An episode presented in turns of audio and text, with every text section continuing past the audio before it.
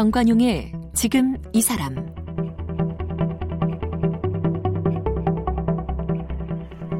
여러분 안녕하십니까 정관용입니다. 이 대부분의 부부를 보면 성격이나 기질이 비슷한 경우보다는 서로 좀 다른 경우가 많아 보입니다. 이 서로 다른 사람들이 부부의 연을 맺는 걸 보면 부부란 이 서로 부족한 부분을 채워주면서 행복을 만들어가는 사람들이 아닌가 이런 생각도 드는데요. 여러분 좋아하시는 판소리 명창 박애리 씨의 삶도 그렇습니다.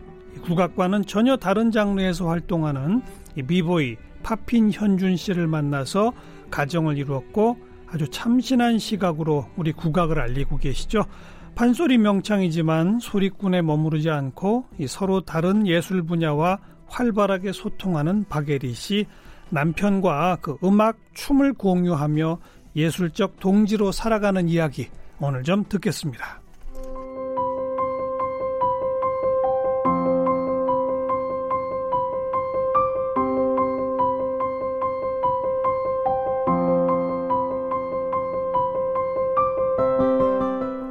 박예리 씨는 1977년 전라남도 목포에서 태어났습니다. 중앙대학교에서 한국음악을 전공했습니다. 국립창극단 단원으로 활동했으며 KBS 월드라디오 얼쑤 우리가락과 국악방송 창호의 드린 햇살 DJ로 활동했습니다. KBS TV 국악 한마당도 진행했습니다.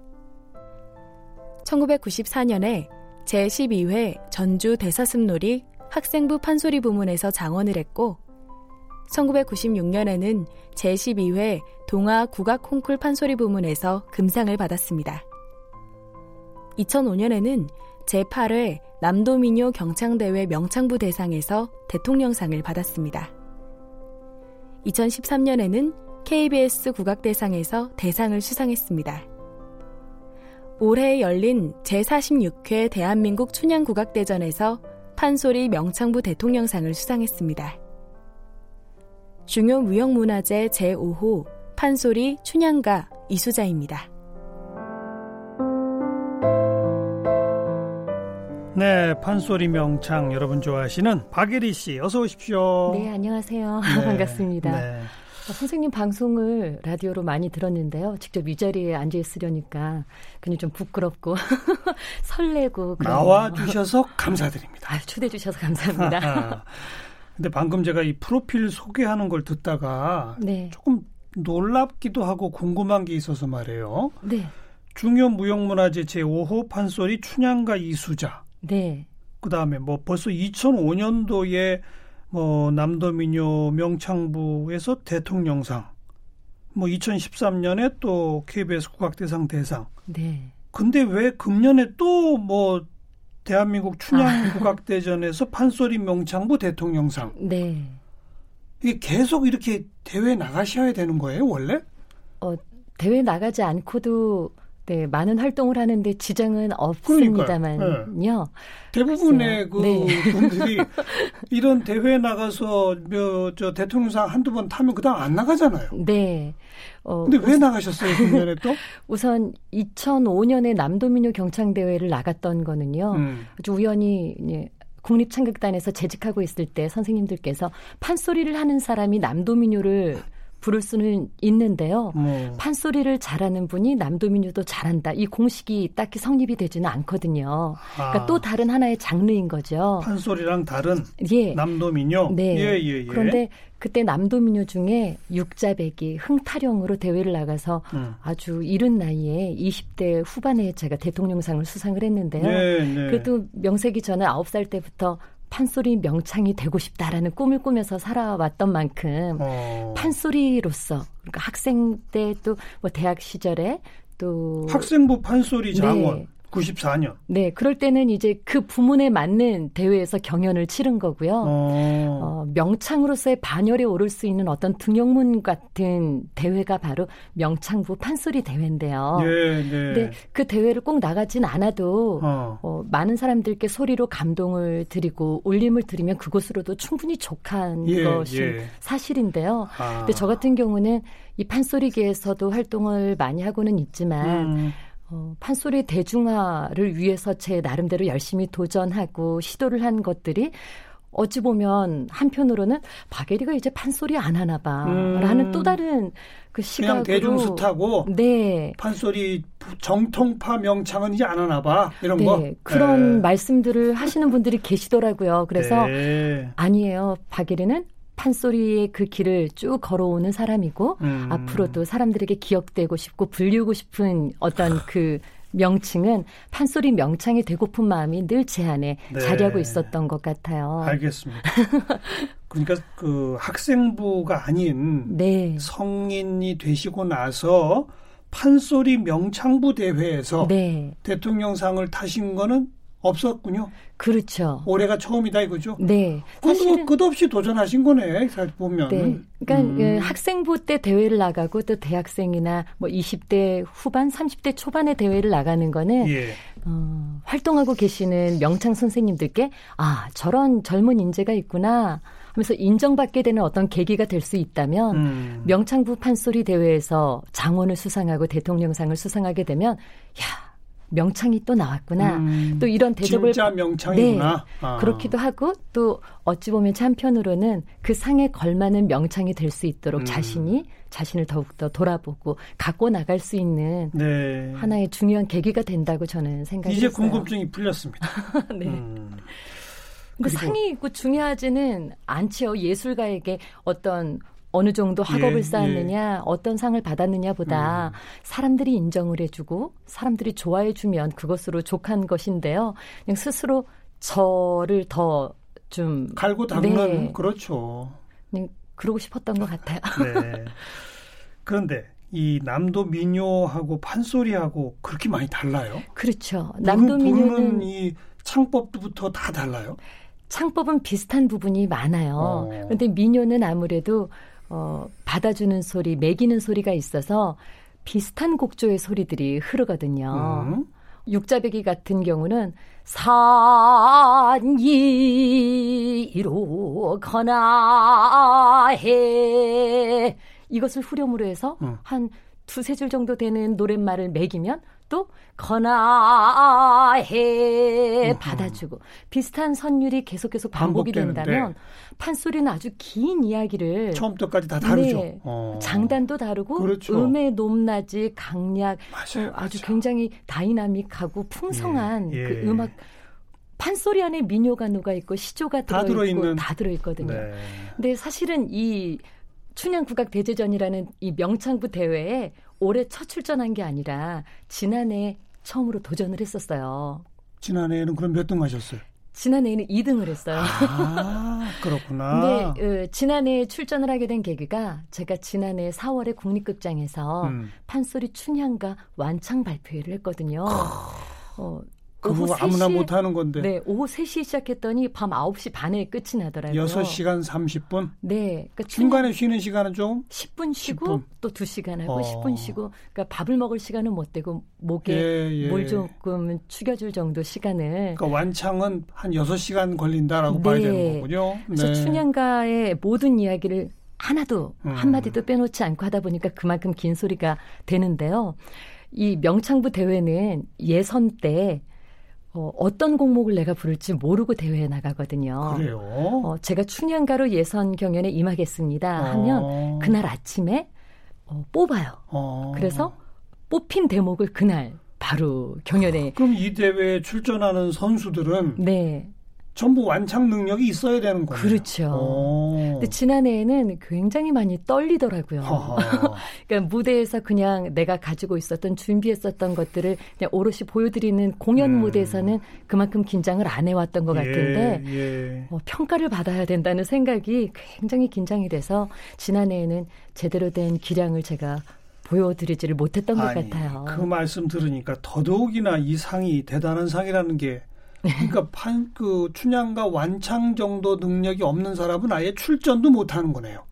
어, 이제 저는 춘향가로 이제 경연에 임했고 네. 어떤 분들은 흥보가, 어. 떤 분들은 수군가 자신이 장기로 부를 수 있는 그 소리 한바탕 예. 중에서 예. 어, 어떤 대목을 부를지 모르기 때문에 아, 적어도 아, 네. 뭐가 됐고 그렇죠. 적어도 판소리 한바탕 정도는 완창할 수 있다는 예. 건 그, 대한민국에 몇 명 안 되는 거 아닙니까, 솔직히. 아유 아닙니다. 많은 소리 잘하시는 분들이 굉장히 많으신데 예. 어, 그날 그 대회에 임하는 사람의 그 어떤 담도 음. 좀 그날은 좀 좋아야 되는 것 같고요. 네, 그동안 네. 갈고 닦았던 실력을 오롯이 잘 보여드릴 수 있는 그런 분위기가 되어야 되는 것 같아요. 네, 아까 초반에 말씀 시작하시다가 아홉 살 때부터 내가 판소리 명창이 되겠다는 꿈을 꿨다? 네.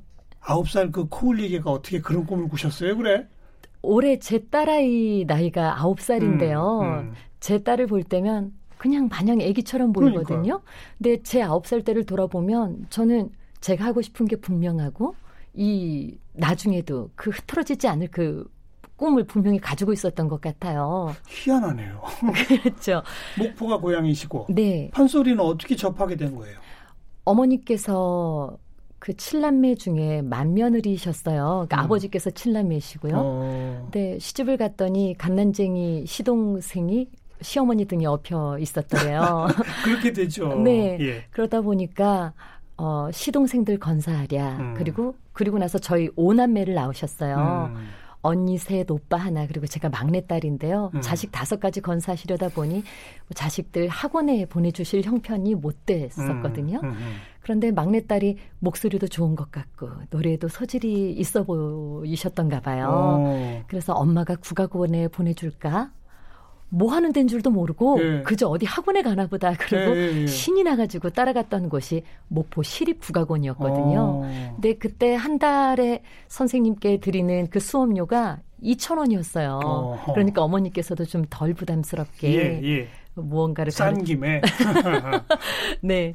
그런데 그때 엄마 손을 잡고 가서 제 코앞에서 들었던 그 판소리의 감흥이 음. 그 아홉 살 어린 가슴에 너무나 이 크게 다가왔어요. 좀 그게 잘 믿어지지 않는다고요. 네. 어떻게 아홉 살짜리한테 그것도 처음 접했는데? 네. 어, 그 바로 전에 가야금 하는 방에 들어갔을 때는 어. 그런 느낌을 못 받았어요. 허허. 그런데 그 이건 선... 정말 타고난 거네요. 어, 운명 같더라고요. 어. 언니들이 수업을 하고 있는 때 엄마랑 저랑 들어가서 잠깐 앉아 있는데요. 음. 언니들이 소리를 하고 있는 그 모습을 보고 있노라니까 눈물이 나더라고요. 그래서 선생님께서 웬 조그만한 여자애가 엄마 손 붙잡고 오더니 앉아서 울고 있으니까 음. 왜 우느냐고. 그래서 제가 그 소리를 듣는 순간 막 눈물이 나는 거예요. 네, 네. 나도 잘할 수 있다고. 나도 배워보고 싶다고. 그래서 그날부터 늘 이 안에 이렇게 막 꿈틀꿈틀거리는 어떤 음. 무언가가 있었던 것 같아요. 음. 그리고 안숙선 선생 이런 분들한테 배우셨죠? 네, 목포에 계시는 안애란 선생님께 고등학교 3학년 때까지 배우고. 소리를 쭉 배우다가요. 어. 전주 대사슴놀이에서 이제 장원을 하고, 장원하고, 이제 대학을 진학하면서 서울에 올라와서 음. 안애란 선생님의 스승이신 그렇죠. 성우향 선생님께 다시 춘향가와 심청가를 배웠어요. 어. 그리고 23살에 국립창극단에 입단을 해서 국립창극단의 예술감독을 안숙선 선생님께서 아, 맡고 계셨거든요. 그렇군요. 그래서 그때부터 안숙 선생님께 수군가를 또 배우기 음. 시작했어요. 네. 지금은 그 판소리를 보통 여섯 마당? 다섯 바탕에 다섯 지금 바탕? 네 많이 불려지고 있죠. 다섯 바탕 전부 다 완창하실 수 있어요? 아직은 아직 못하고 지금 완창할 수 있는 소리는 춘향가 6시간 반 그리고 음. 심청가 4시간 반 음. 정도는 제 안에 다 들어가 있고요. 네, 네. 수군가는 절반 정도 가지고 있는데 지난해 완창 발표하면서 제가 관객분들께 그 약속을 음. 했었어요. 음. 어, 향후 10년 동안에 음. 그러니까 지난해 제가 42살이었는데요. 52살이 되기 전까지 나머지 판소리 다섯 바탕으로 관객 여러분들을 음. 찾아뵙겠다고. 네. 네. 옛날 박동진 선생께서 다 하시지 않았나요? 아마 박동진 선생님 그리고 안숙선 선생님 어. 이렇게 몇 분은 그렇죠. 다섯 바탕을 완창 무대를 계속 그렇죠. 해오셨던 걸로 알고 그렇죠. 있어요. 네. 10년 안에 나머지까지 전부 다. 네. 저도 응원하겠습니다. 아, 감사합니다. 근데 판소리 그 소리 그 득음의 경지에 간다 막 그러고 네. 하고 그러면 뭐 폭포수 아래서 연습하고 막 이런 거 우리 많이 보잖아요. 네. 진짜 그러셨어요?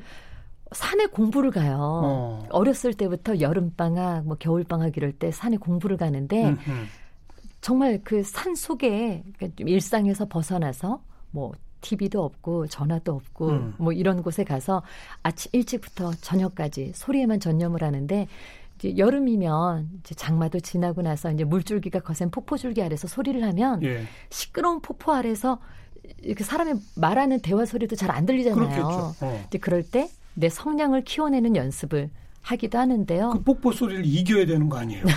그렇죠. 어. 그런데 워낙 많은 사람들끼리 이제 소리 공부를 들어가면 그 시끄러운 가운데 자기 소리를 찾으면서 그 성량을 키우기도 하고 어. 어, 아무래도 이게 오랜 시간 소리를 내도 목소리가 그대로 또 이렇게 망가지지 않고 네, 힘이 생겨야 되기 때문에 오랜 시간 버틸 수 있는 어떤 그 연습을 예. 하게 되는 거죠. 그 연습 그렇게 하다 보면 갑자기 소리가 안 나는 때도 있다면서요. 제가 고등학교 시절에는요. 어. 아무리 노래를 내도 목이 잠기질 않더라고요. 예. 오히려 목이 계속 그래서 꾀꼬리 같다는 얘기를 들을 음, 음. 정도로 에리 너는 어쩜 이렇게 안 나오는 목이 없니? 그래서 너무나 정말 발칙하고 건방지게도 고등학교 시절에 내가 득음이란 건 하는 게 아닌가? 음. 그 정말 아주 큰 착각을 한 적이 있었어요. 목이 안 쉬니까요. 네, 네. 아무리 연습을 해도. 그 전에는 중학교 때 목이 잠겼다, 풀렸다 뭐 음. 이러더니 고등학교 때 목이 계속 한 3년 가까이 그러다가요. 그러더니 아 나는 이제 탄탄대로로 늘 어. 좋은 목소리로 소리를 하나보다 했더니 대학교 3학년 때 음. 목이 어느 날 갑자기 가더니 어머 2년이 넘도록 목소리가 돌아오질 않는 거예요. 어. 그러니까 주변에서 많은 분들이 야 에리가 목이 넘어갔다더라. 넘어갔다. 네. 그런, 그런 표현을 써요. 네. 어. 근데 예전에 책을 읽어보면 판소리 명창들께서 소리에 너무나 많은 예, 전념을 하시다가 음. 그 한계치를 넘어서서 목소리가 아주 한계를 넘어가서 어. 돌아오지 않게 되는 경우가 덜어 있었다고요. 예, 예. 그래서 그럴 때는 이제 예전에는 남자 선생님들께서 남자 명창들이 음. 주로 활동하던 때그 돌아오지 않는 목소리로 그 소리판을 떠나지는 못하고 고수로 전향을 어. 해서 계속 네, 소리기를 북, 을 네, 잡는다. 네. 그런 경우들도 있었다고 하는데 예. 스물 살, 스물한 살 이 어린 나이에 거이고. 이제 내가 목이 넘어갔나 봐. 이제 나 어떻게? 그래서 어떻게 됐어요? 그래서 저도 이제 굉장히 많은 고민을 했는데 그래서? 그때부터는 이제 다른 꿈을 꿨던 것 같아요. 뭐, 뭘로요? 그러니까 아주 좋은 목소리로 사람의 마음을 움직일 수 없다면 음. 보다 더 많이 아는 어, 이 소리 사설의 이면을 잘 표현할 수 있는 그리고 보다 구성진 소리로 사람의 마음을 울릴 수 있는 음. 그런 소리를 하면 되지 않을까? 소리는 포기하지 못하겠고 어, 그때부터 제 몸을 좀 그 가꾸어 나가는 어. 공부를 하게 된 것 같아요. 그러니까 먹는 것도 조심하게 되고 좀 더 아끼게 되고 그래서 목이 많이 잠겼다 그러면 며칠이고 말을 안 한 적도 있고 어. 산에 가서 살림욕 하다가 돌아오고 어. 근데 그 어느 정도 그때는 그래도 회복이 될 수 있는 때였던가 봐요. 아직 젊으니까요. 네. 그래서 조금씩 조금씩 돌아오더라고요. 야. 그래서 그때 발성에 대한 공부도 많이 하고 천만 다행입니다. 네. 그래서 예전처럼 그래서 한 2년 걸렸어요? 3년 걸렸어요? 한 3년 걸렸어요. 그런데 그 후에는 그런 일 없었고. 근데 지금 생각해 보면 예.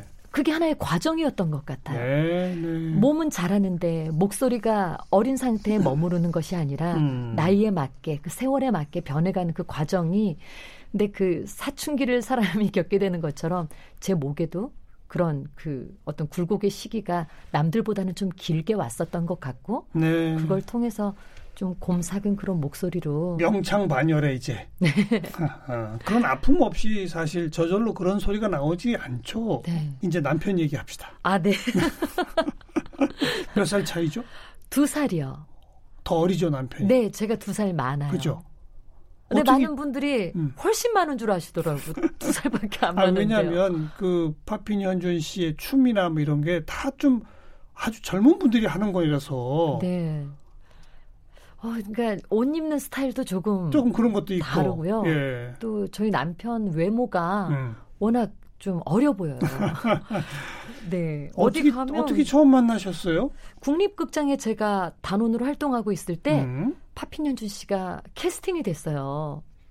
남자 주인공으로요. 저는 여자 주인공이었고요. 무슨 공연인데요? 어, 황병기 감독님께서 젊은 세대들이 좋아할 수 있는 작품을 만들어 보자. 음. 그래서 뛰다, 튀다, 타다. 그러니까 젊은 그 사람들의 마음, 열정을 담아내고자 하셨던 작품이었는데 그러니까 국립 창극단에서 주최한 국립 국악관현악단이요. 국립 국악관현악단에서 네. 저는 창극단의 단원인데 어. 국립 국악관현악단의 지원으로 예. 여자 주인공으로 이제 지원 공연을 간 거고 어. 파피년주 씨는 외부에서 캐스팅이 됐는데 원래는 그게 2탄 현준 씨가 출연한 작품은 두 번째였어요. 어허. 그 전년도에 뛰다 튀다 타다 작품 1편이 응. 너무나 폭발적인 반응이 있었던 아, 거예요. 그때도 그, 현준 씨가 그때는 없었어요. 딴 분이 아니요. 그때는 관현악단의 모든 북주자가 음. 남자 주인공이고 어. 제가 창극단에 노래하는 제가 어. 여자 주인공이었는데 그럼 그때는 북과 노래를 그렇죠. 이게 제 2회는 춤과 노래를 이렇게 아니요. 2회에는 현준 씨가 끼어드는 역할로 출연을 하게 되는데 춤이 아니고 아, 춤은 춤인데요. 어. 그와 그녀 사이에 끼어드는 그놈 역할로 네. 그래서 그놈 역할로 춤을 추는 연하의 남자로 음. 출연을 해서 그와 그녀 사이에서 잠깐 음. 그녀의 마음을 흔들어 놓고 떠나가는 역할이었는데 아. 현실에서는 제가 그냥 그놈한테 간 거죠. 그러니까 네. 이 2회 대회도 뭐 처음부터까지 쭉 다 나오는 건 아니고 잠깐 어. 치고 빠지는 역이었어요? 어, 세 사람이 왔다 갔다 하지만 음. 아무래도 그와 그녀에 비해서는 조금 네, 비중이 적은. 네. 음. 근데 원래 스토리에서는 그놈에게 흔들렸던 그녀가 음. 다시 그에게 돌아간다. 그런데 하지만 현실에서는 어, 잠깐이 아니라 평생 이 음. 남자에게 흔들려 살겠다라고 음. 그놈에게 그녀가 갔죠. 그 누가 먼저 반한 거예요? 어, 현준 씨 말로는 현준 씨는 저를 처음 만난 그 순간 음. 아, 저 사람이다. 저 사람과 결혼해야 되겠다라는 생각을 했다고 하더라고요. 왜요? 어, 전혀 믿지 못하시겠다는. 아니, 뭔가 이유를 말했을 어. 것 같아서요. 저는 현준 씨 주변에는 음. 굉장히 더 예쁜 분들도 많고 더 멋지고 화려한 그런 젊은 분... 여자들 특히. 네. 어. 그리고 저는 평상시에 화장도 잘 안 하고 음. 잘 꾸미지도 않고 음. 그냥 연습실에서만 사는 뭐 그런 사람이었어가지고 저 같은 스타일을 좋아할 거란 생각을 안 했는데 그런 모습 그리고 제 행동 거지가 굉장히 마음에 들었다고 하더라고요. 예, 예, 차분한 목소리, 예, 예. 어떤 태도. 그런데 저는 현준 씨의 춤 그리고 음. 그 무대에 임하는 현준 씨의 태도 이런 것들이 참 좋았던 것 같아요. 오. 근데 공연 마치고 나서 뭐 잠깐 잠깐 만나게 될 일들이 있었는데 예. 한 번씩 만날 때마다 음. 현준 씨가 자신이 살아온 삶의 이야기를 들려줬는데 야, 이 사람이 나보다 나이만 어렸지. 음. 나보다 훨씬 더 굴곡진 삶을 잘 이겨내고 살아왔구나. 오. 그리고 나보다 더 깊은 예술론을 가진 사람이구나라는 거를 제가 느끼게 되고 어떤 굴곡이 있었길래 그렇게? 현준 씨가 어렸을 때는 굉장히 좀 유복한 집안에서 네. 나고 자라다가 네. 고등학교 재학 중일 때 아버지께서 사업에 크게 쫄딱 망했어요. 네, 아주 어. 아주 그런 힘들게. 기복. 아. 그런데 길거리에서 음. 2년 넘게 노숙 생활을 했었다고 해요. 어머나. 그런데 사춘기 시절에 음. 충분히 그 어떻게 보면 좀 망가지는 음. 그런 길로 갈 수도 있는데 나중에 내가 우리 부모님을 만나게 됐을 때 우리 엄마 아빠가 실망하면 안 되지. 네. 내가 지금 잘할 수 있는 게 뭘까? 내가 나를 일으킬 수 있는 게 뭘까? 하고 자신이 가장 잘할 수 있는 춤으로 자신의 승부를 건 거군요. 예, 정말 목숨 걸고 춤을 췄다고 하더라고요. 못 먹어서 이렇게 머리카락이 빠지고 목숨 걸고 춘 네. 춤. 음. 그 존경스러웠어요. 이 사람은 사람이 살다 보면 어떻게 좋은 날만 있겠어요. 네, 네. 저도 그렇고 제 남편도 그렇고 앞으로 또 음. 살아갈 삶 안, 위에 이제 굴곡이 있을 텐데 그럴 때도 이 남, 사람은 얼마든지 다시 일어나겠구나. 그게 가장 듬직했던 그 것 같아요. 함께 이렇게 공연하고 네. 뭐 불후의 명곡 저거 봤거든요. 네. 어, 그런 그런 거 자주 하세요? 아, 지금도? 네, 지금은 방송보다는 무대에서, 무대에서 음. 뭐 어떤 국가 행사도 그렇고 음. 해외 무대에서도 음. 그렇고 또 저희 콘서트를 만들 때도 네. 어, 현준 씨 안에 이 정말 얼굴이 주먹만 하거든요. 근데 그 주먹만한 이 머리 안에 굉장히 많은 음. 생각들이 있어요. 아이디어 공연에 관한. 네. 네. 같이 밥 먹다가 아니면 같이 자려고 누웠다가 이렇게 하면 어떨까? 이거 재밌을 것 같지 않아? 음, 음. 근데 저 같은 경우는 재밌겠네 하고 생각을 좀 키워나가는 편이라면 예, 예. 파핀연준 씨는 그것을 실행하는데 굉장히 추진력이 좋은 음, 사람이에요. 네. 말하면 그거를 바로 만들어내는. 올 가을에도 멋진 공연 볼 수 있어요, 우리가? 네. 뭐 계속 일정들은 있는데요. 어.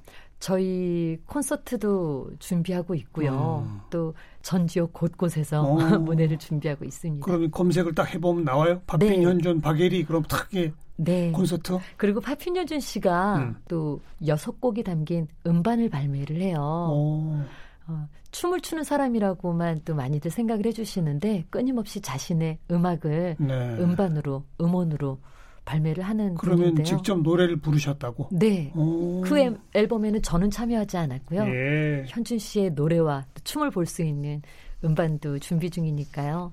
저뿐만 아니라 파핀 현준 씨의 음악도 많은 기대 바랍니다. 알겠습니다.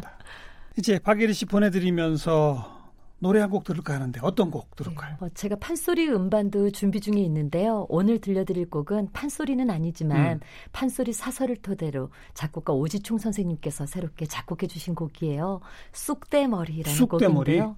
네, 판소리에 아주 백미로 꼽히는 대목이지만 예. 젊은 세대들도 좋아해 주셨으면 하는 바람이 담긴 곡입니다. 음. 춘향의 심정이 담긴 곡 쑥대머리 들려드리겠습니다. 네. 박예리 씨 함께 만났습니다. 고맙습니다. 감사합니다.